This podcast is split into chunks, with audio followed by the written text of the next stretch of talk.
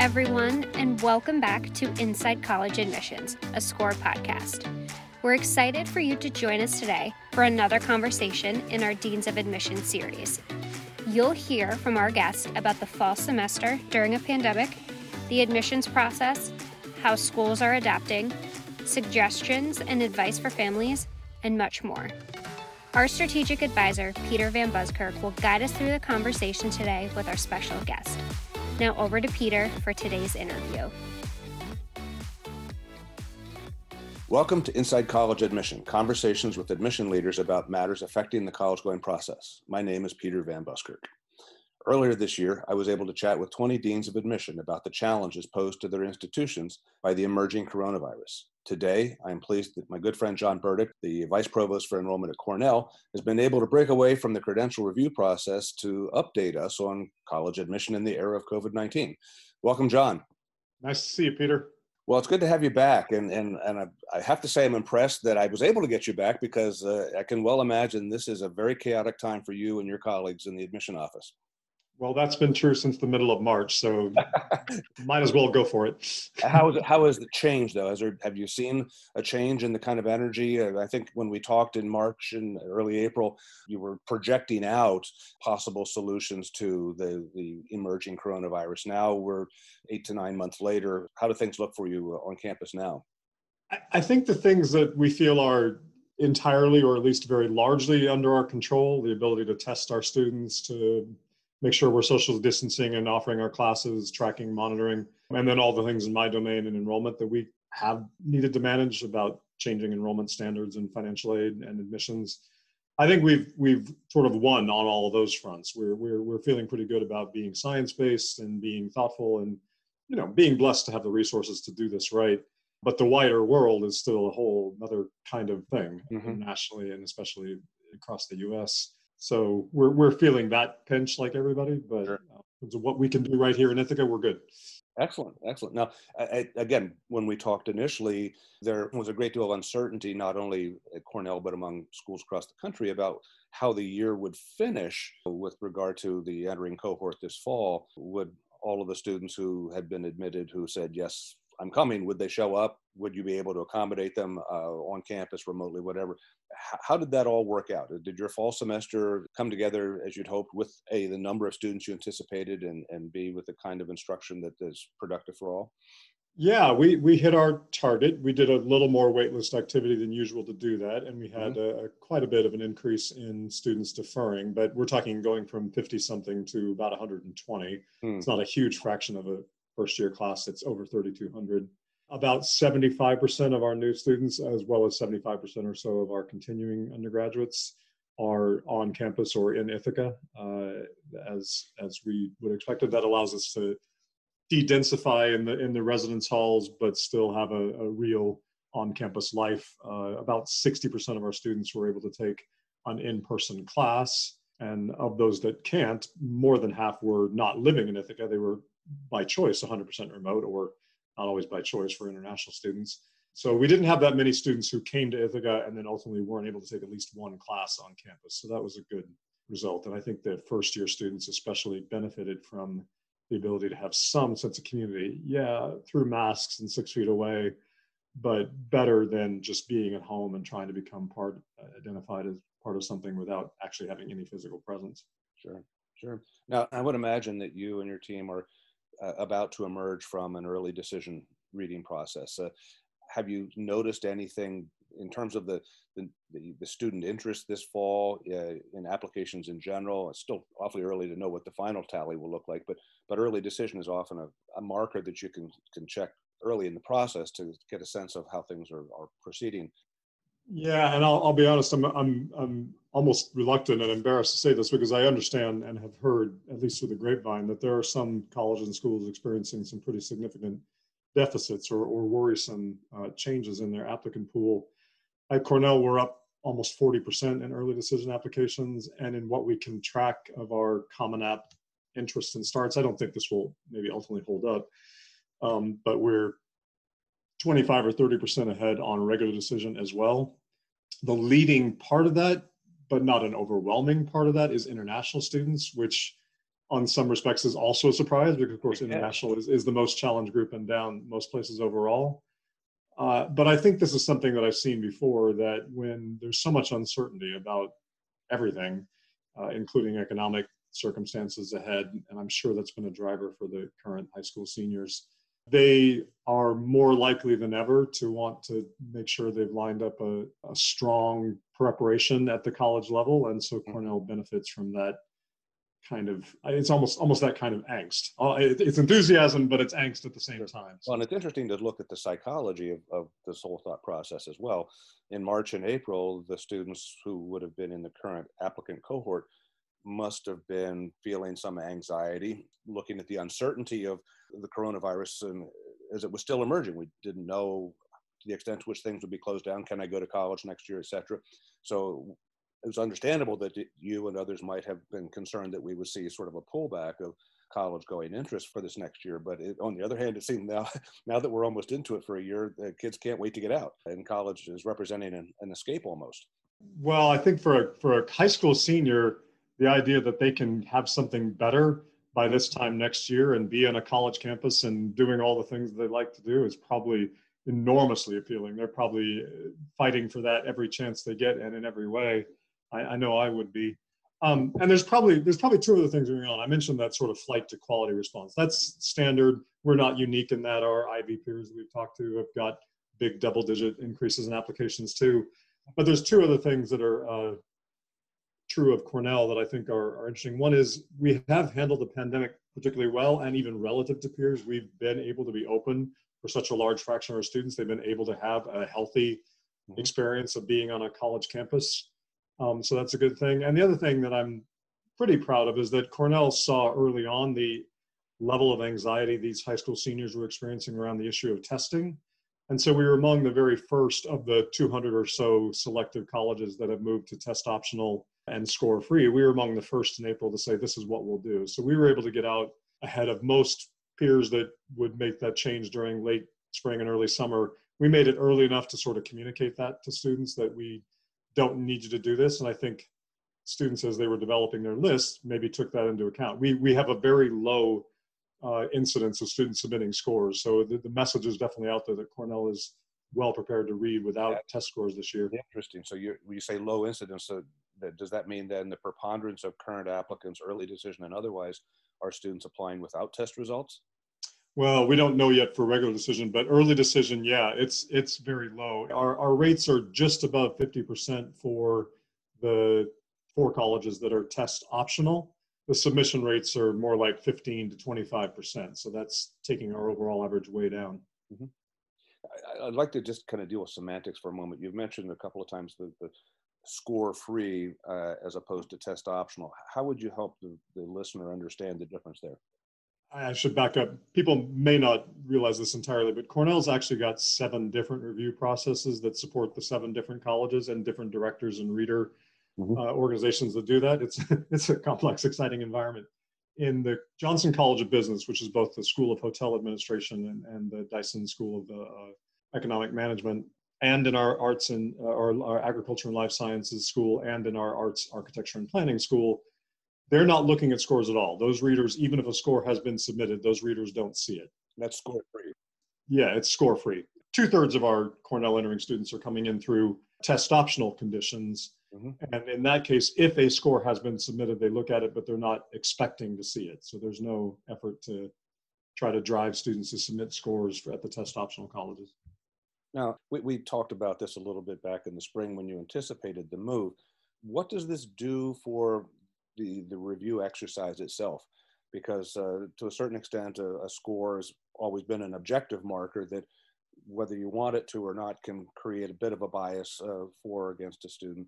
Uh, now that it's completely gone, what I'll be honest, it's it's really really hard. It takes longer to read.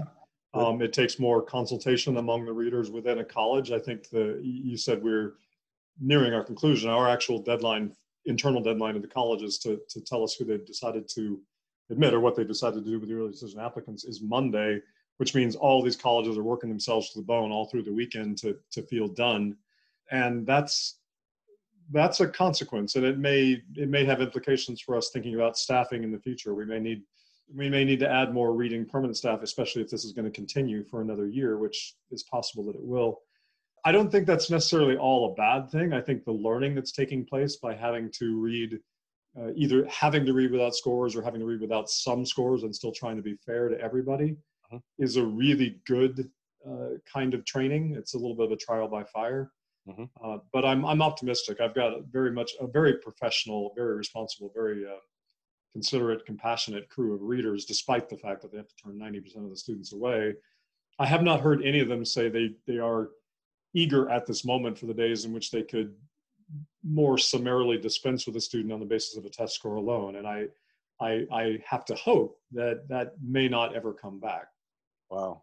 So, so what considerations do dominate that conversation then as, as they're trying to make fine distinctions between truly great candidates. It's not a matter of sorting out the good and the bad, but having to you know look at a, at a group of you know a dozen really really strong candidates and know that you can only take two or three. What kinds of factors enter that conversation?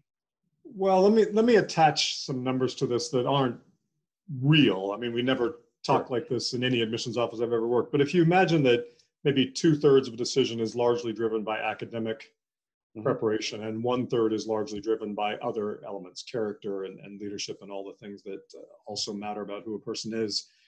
I think missing the test score uh, plays mostly on the academic side, but the response is in both the academic and the non academic side. So maybe now we've moved to more like 60 40, where the 60% that's academic is we're only able to look at the transcript and a little bit of the assertions from counselors and teachers about students' academic predisposition, maybe a little bit about what we see in the quality of their writing. Uh, but there's so all those academic weights are now based on all the other things that have always been available other than test scores the rigor of the coursework, uh, the acceleration and change over time, the most recent experience, all of that. And then probably there's been an even greater growth in how much we want to rely on the non academic factors as a good predictor of success for us. And again, if that's true and if it holds up, it's kind of all to the good because it's always been the case that the so so-called objective data and a transcript, much less a test score, are not as predictive as we'd like them to be. We always go out. Every college goes out and says, you know, the thing that matters most is your high school record. But but it would be a, a lie to say, and that high school record tells us exactly how you're going to do in college. There's lots of students who do far better than their high school record would have indicated, and there are uh, college students who do far worse. And so the more we assign value and maybe even metrics and understanding to all the other things that matter in helping us to predict success, the better off we are. Point, point of curiosity when you're talking about the academic metrics and rigor and performance through the coursework in high school, how important to your committee review process is the senior year program and performance of a student's of a student? Well, it's it's it's really hard with early decision, and I had over the course of the summer and fall, and talking to my colleagues on the high school side, I had suggested it might be valuable for us to plan to collect some in-progress academic data, the sort of six-week report cards in November. A lot of the guidance counselors were not very happy about hearing that idea, right? Uh, because the the teachers are just largely don't feel ready to, to make those assignments, and I can't blame them, especially if they're online or half online, not online. It would have been a kind of a terrible semester to do that. So I think what we'll see is in early decision, there'll be a lot of caution because we don't have that senior year data and the fall and the spring junior data we have is often pass fail grading and not not the same as it would have been otherwise. So there's going to be more caution about academic preparation with early decision. I think by the time we're around a regular decision, there'll be an increased use of the fall semester senior grades and the fall semester senior course enrollments to help guide our choices. So, so the notion that colleges don't really look at the senior year is, is truly a myth? It has always been a myth in, in a bottom line sense, right. meaning even a student who got admitted early decision on the basis of their, their junior year activity would have been subject to another pass, another review, and the potential revocation of their admission. I don't think students want to hear that, and uh, even the best college counselors don't experience it a lot, so it's not really top of mind as they go but it can certainly happen. It can happen if you drop your your more difficult courses. It can happen if your grades drop a lot, and it, and not only that, it can happen not just on the basis of the fall of your senior year. It can happen on the basis of what you do in the spring of your senior year. So giving in to senioritis entirely is not a good idea.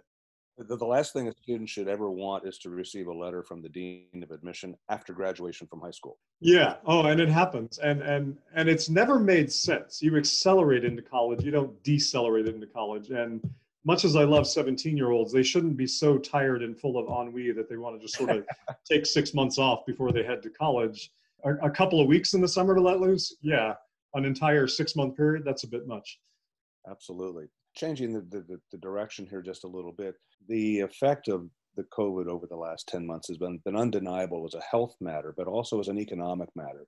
Have you seen any difference uh, in, in the way families are approaching the institution from a cost and affordability perspective, or is, is there any perceived tentativeness among potential applicants that way? Well, honestly, if that were going to show up, I might expect that to show up in early decision because, of course, early decision students are sort of not giving themselves the opportunity to compare financial aid offers. But of course, our early decision numbers are way up, including our we're way up among uh, first generation students, which is really appealing and important to us. I don't know, maybe the the notion of net price and meeting need is now more common. People understand it better. We've got, honestly, weirdly, we've got a new generation of college bound students who are more likely to have a parent who also went to college and increasingly more likely to have a parent who went to college with financial aid. So maybe the average understanding of this is actually growing. I, I, I need to put another feather in Cornell's cap, though. On March 31st, our president, uh, Martha Pollack, put out a note saying our number one commitment as and that was when the economy looked to be maybe tanking unemployment was shooting up rapidly she said our number one commitment well i, I call it number one commitment she she calls it a leading commitment was that right. we would continue to meet financial need and continue to meet need blind so there's never been even a moment of backing off that understanding for our potential audience very good it, it occurs to me also that as families who do have a recognized need and, and pursue the FAFSA are going to be using their 2019 tax return for that FAFSA this fall and uh, are probably uh, feeling a great deal of angst because they're saying, but, but our lives look a lot different in 2020 than they did in 2019. Is, does that come up at all? Do you do anything preemptively to kind of help them understand how to, to manage that informational process? Well, I'd say from a budget standpoint, we're planning for that. We know that the last time anybody went through all this stuff was 2008, 2009, 2010. And mm-hmm. in between then and now, we've gone to the prior prior year measurement for financial mm-hmm. aid with both FAFSA and profile. So we expect there's going to be a long tail of economic effects that we're dealing with.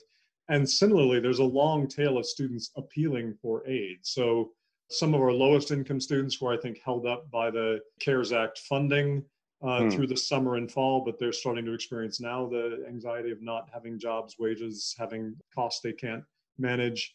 So we're seeing this lingering number of students initiating appeals after they had already started more so than before. I'm, I'm talking about at any given moment, scores, if not hundreds of students sort of coming through an appeal pipeline. I'm expecting that environment to persist into the next semester and mm-hmm. maybe for another couple of years, which is not normal. Normally, you can normally the whole the whole idea of prior prior years that normally you can count on the wage structure that existed two years ago having some direct bearing on what's true now. That's unlikely to be true, I think, until maybe the class that comes in in fall of 2023. A lot of uh, ups and downs that we're experiencing right now, that's for sure. Yeah. You, you commented earlier about students in the current freshman cohort. Within that cohort, seeing more students than usual, uh, asking for the deferred enrollment or the gap year, if you will, which plays to a concern that a lot of consumers have right now. Because I can I can hear a family saying, "Well, is it going to hurt my son's chances of admission this year that Cornell has uh, so many deferred students from last year who will be coming into the class? Well, will that mean that you're taking fewer kids? How, how do you address that question? Well, the answer from Cornell is an emphatic no, but there's an unusual reason that's true. We were planning to grow. So we will have a first year class next year that by design, we're building new housing, it's opening up soon. Mm-hmm. We're going to be five and a half percent bigger in our freshman class next year anyway. But the other point, and I've had to make this point in many discussions for the last seven, eight months, mm-hmm. we're really talking about a very small fraction of our total class. I think the possibility of taking a gap year is a commonly thought thing among the people who read the New York Times for their information and, and sort of at the very upper tiers of, of this stuff. And it does seem like a potential consequence. but in reality, the, we're talking about potentially the difference between this year our our, our admission rate was t- last year our admission rate was 10.7 percent. Mm-hmm. Even if we were standing still and having the same number of total students coming in, that would drop to maybe 10.6 percent. It's it's it's dust in the system. It's not going to affect any one student's chances in a way that that matters. Mm-hmm. Wow. One of the things that I think some families might have been concerned about in considering that time off was the potential dilemma, really. Uh, do we want to spend X number of dollars, the, the sticker price, if you will, for a remote education? And the assumption being that that there's a, a one price fits all, regardless of, of the kind of instructional environment a student comes into. Has Cornell offered any kind of variable pricing according to the, the type of instructional experience a student might have, or is it pretty much a one one size fits all?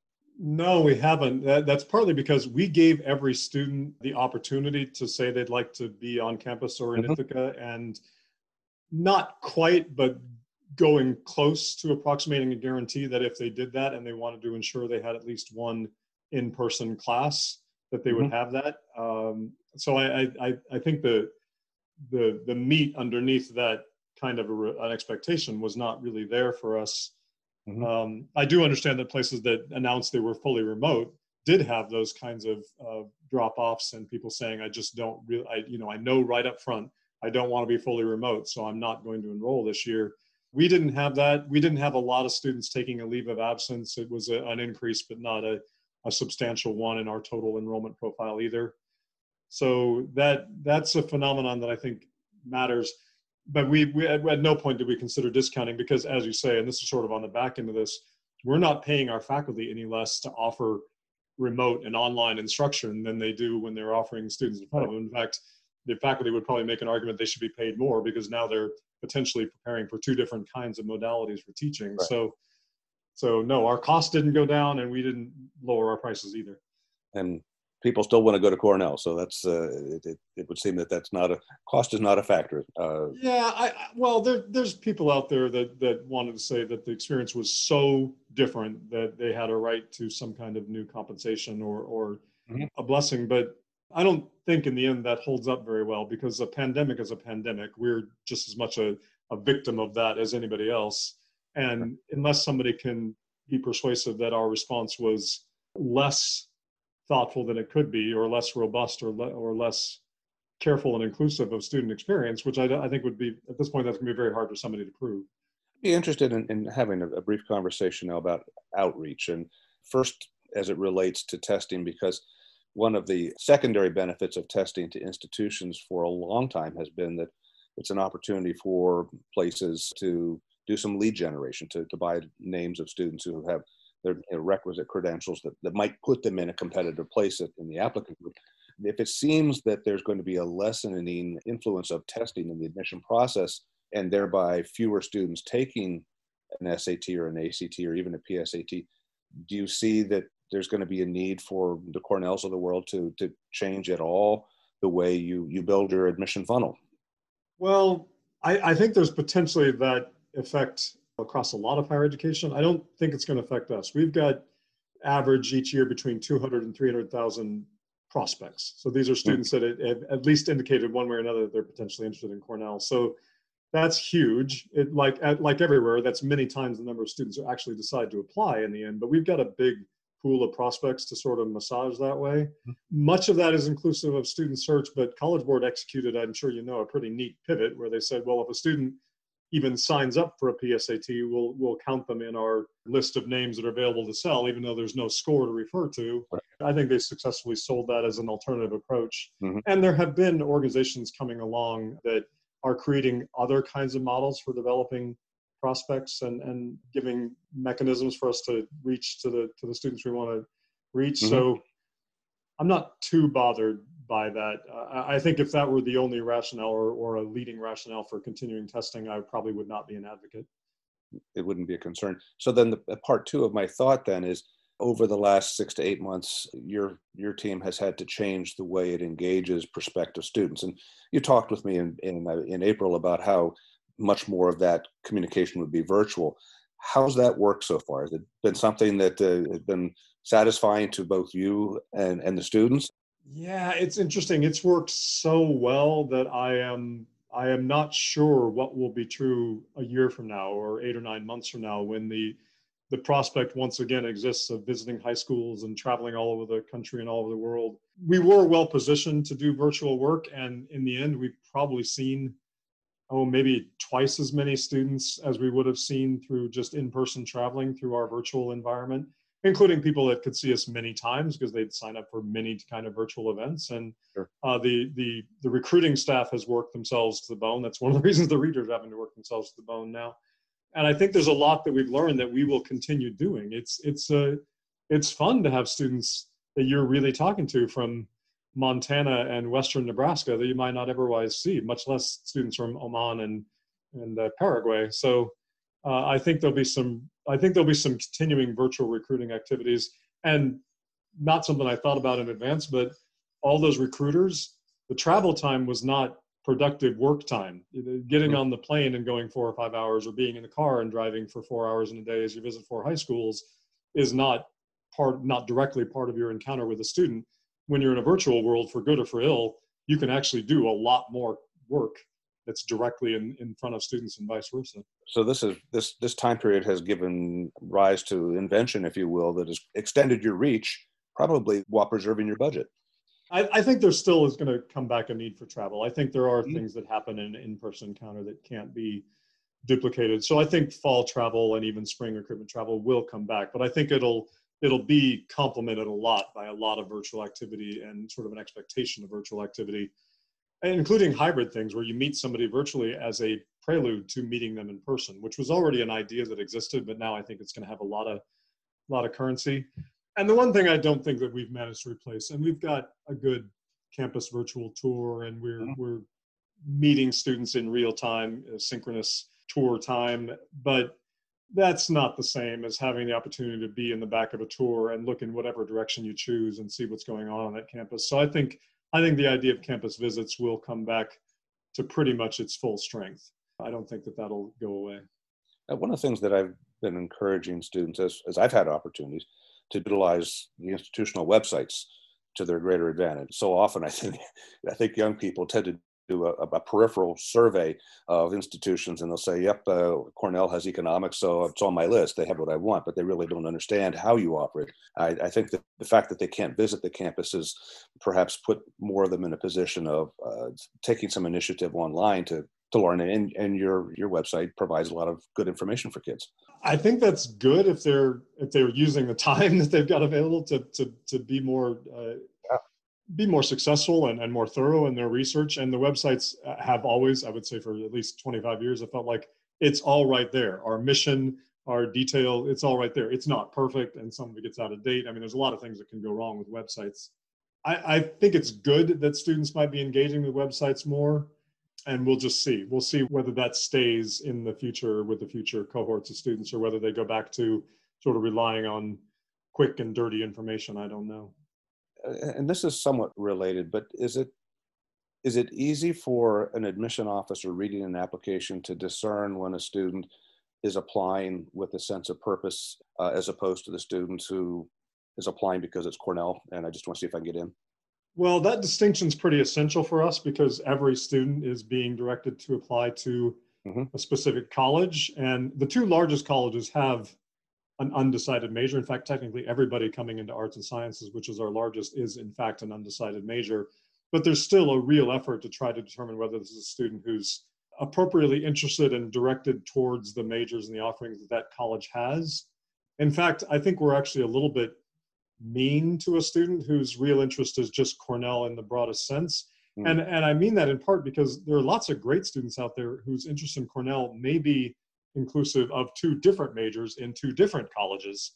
Mm-hmm. Um, and we don't really have a, a, a, way for students to direct themselves toward that. So we're, we're taking a long look at, at what we present and how much we demand of students that they mm-hmm. show that connection.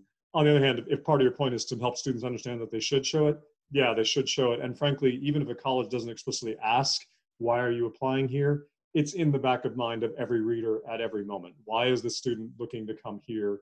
And what's the what's the match? Yeah.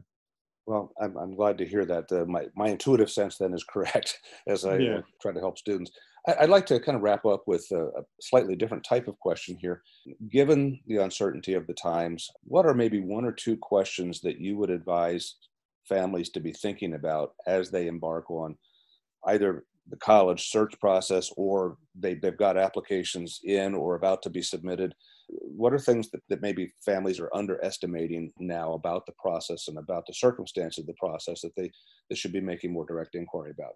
Well, there's some trouble brewing out there in the financial model of higher education. So I think if I were a, a, smart family being heads up about my plans and needs, I would be thoughtful about that. I'd be wanting to make sure that the college that was offering me the deal of a lifetime hmm. was also well positioned to, to be there 10 years from now, much less three or four years from now, that's that's a that's not a huge risk. I think we're talking about struggles at maybe 10% of, of the institutions in U.S. higher education, but it's it's it's a non-zero risk.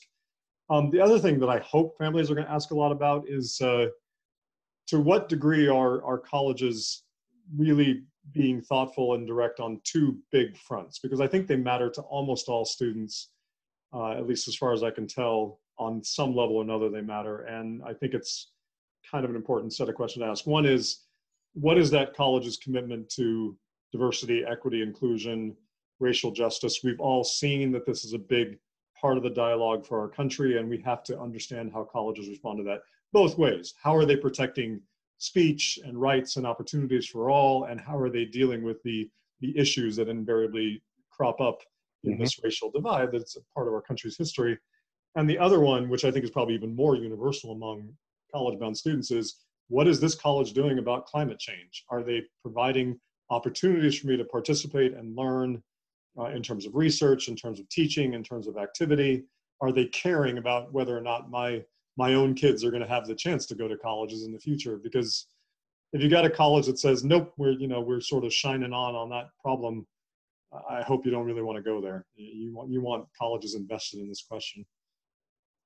That's great advice.